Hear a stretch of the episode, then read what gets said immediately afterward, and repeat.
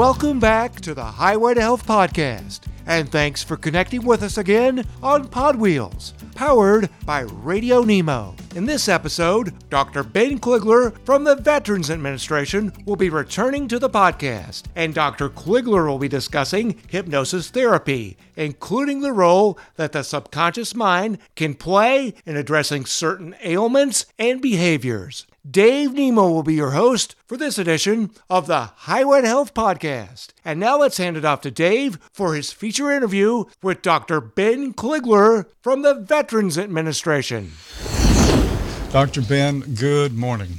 Good morning, Dave. Glad to be here. Great to have you. You have a long title, and I always kid about, oh man, your business card must be a three by five card.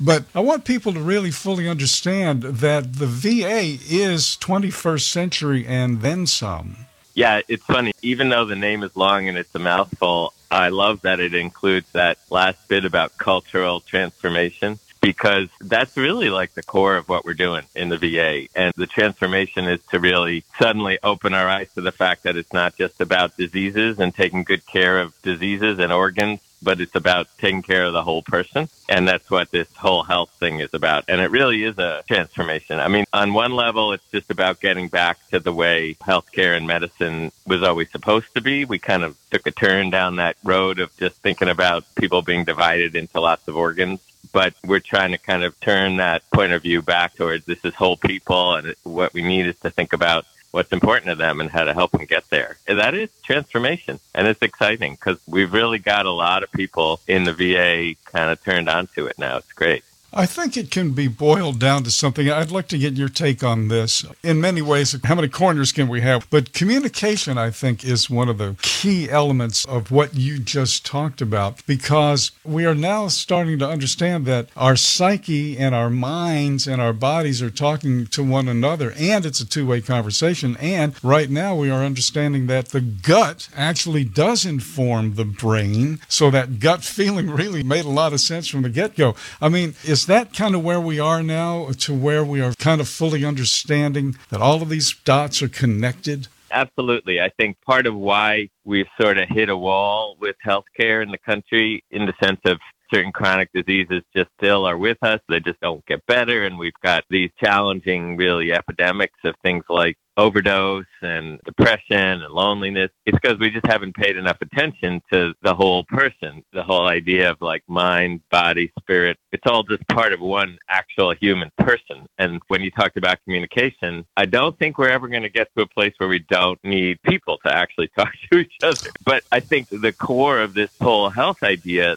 is actually that whoever's providing your health care has to actually stop and listen to you and hear what you have to say and hear what's important to you. When you show up at the doctor, it's not just about what the doctor thinks needs to happen. It's about what do you need to happen, what's important to you, and how can that visit and that doctor and that team, how can they help you kind of get closer to what's important to you. That's what really the whole point is. We sort of lost that a while back, and I think it's great to see it coming back. Yeah, that is interesting. I feel like I'm hearing more of that in my own medical care with the folks that I see. Obviously, I hope it's continuing to be the way of the future. The four elements of the circle of health, we always kind of walk through those before we get into today's topic, which I've already mentioned, by the way, and talked about a little bit before you came on clinical hypnosis and hypnotherapy. And then we're going to kind of talk about the difference between your standard hypnosis and then clinical and hypnotherapy, the techniques and the qualifications you need to have, and what the results should be, or at least could be. The equation of the circle of health has four key elements the me, the self care, and then the professional care, and then the community. So we start with me at the core, and then we just go build out, build out, build out.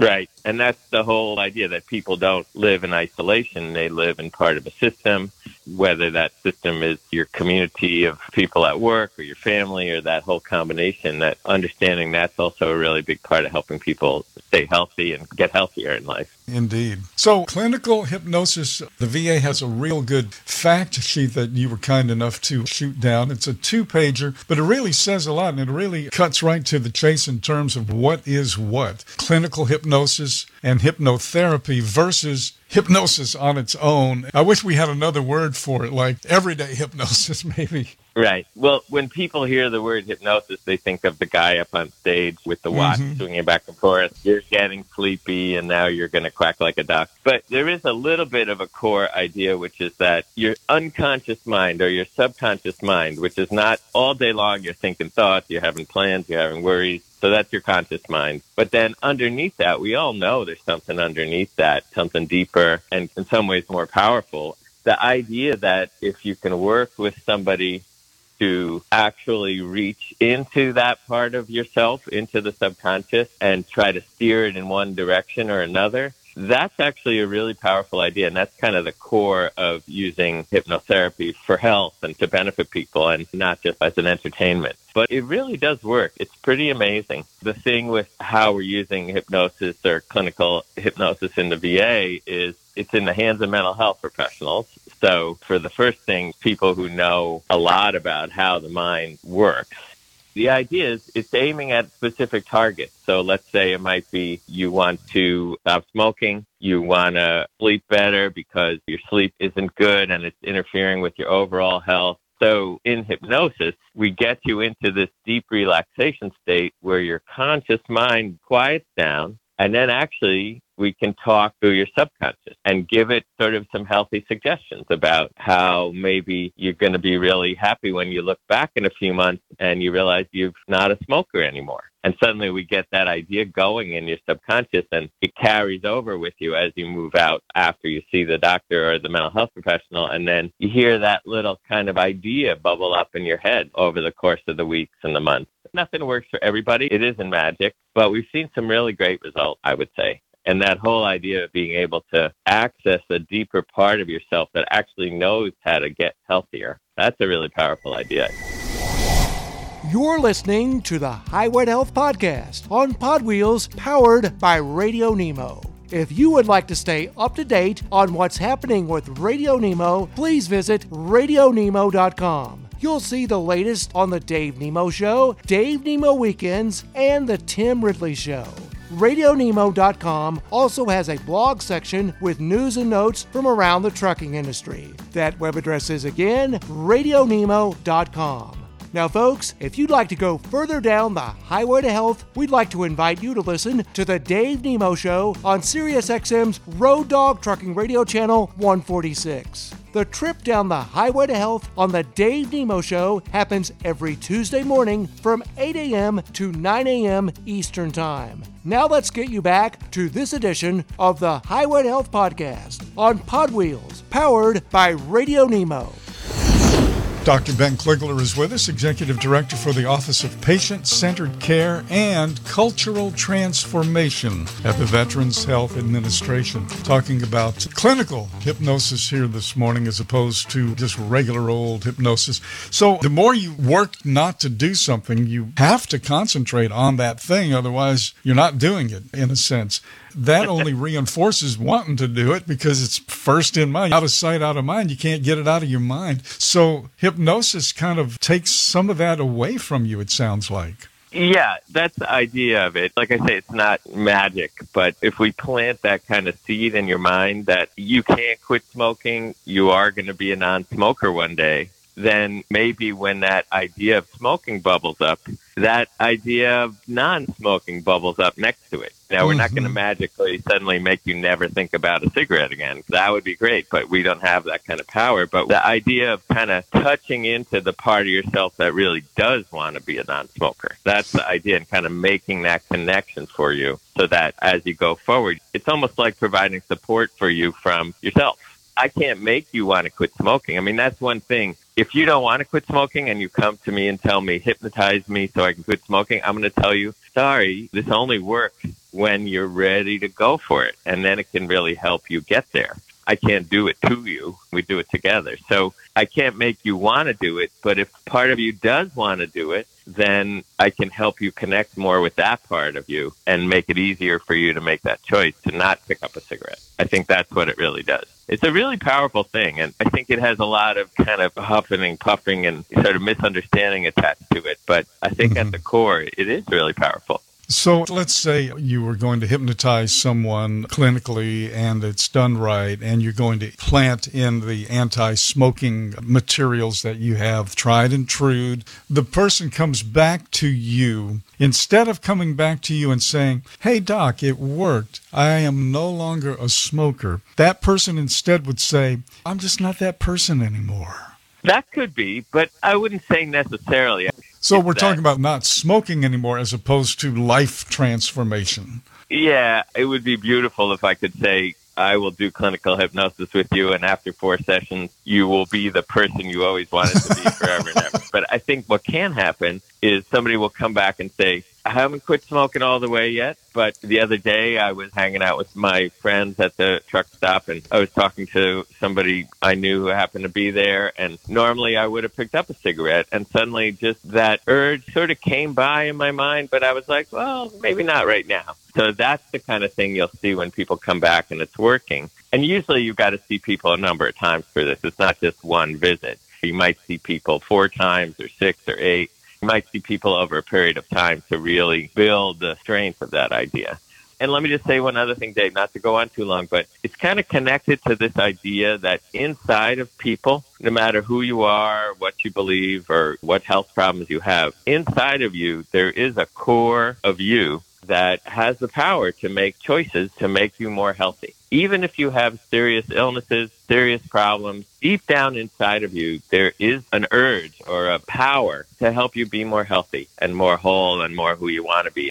That's what we're about. We're about trying to help you reconnect with that because a lot of people have lost the connection to that part of themselves. That's pretty common. And so we're trying to help you just remember that it's there. And then once you remember that it's there, you can do a lot of things with it. One of the things I kind of want to get to is the availability of clinical hypnosis. One of the things that the fact sheet points out is telehealth.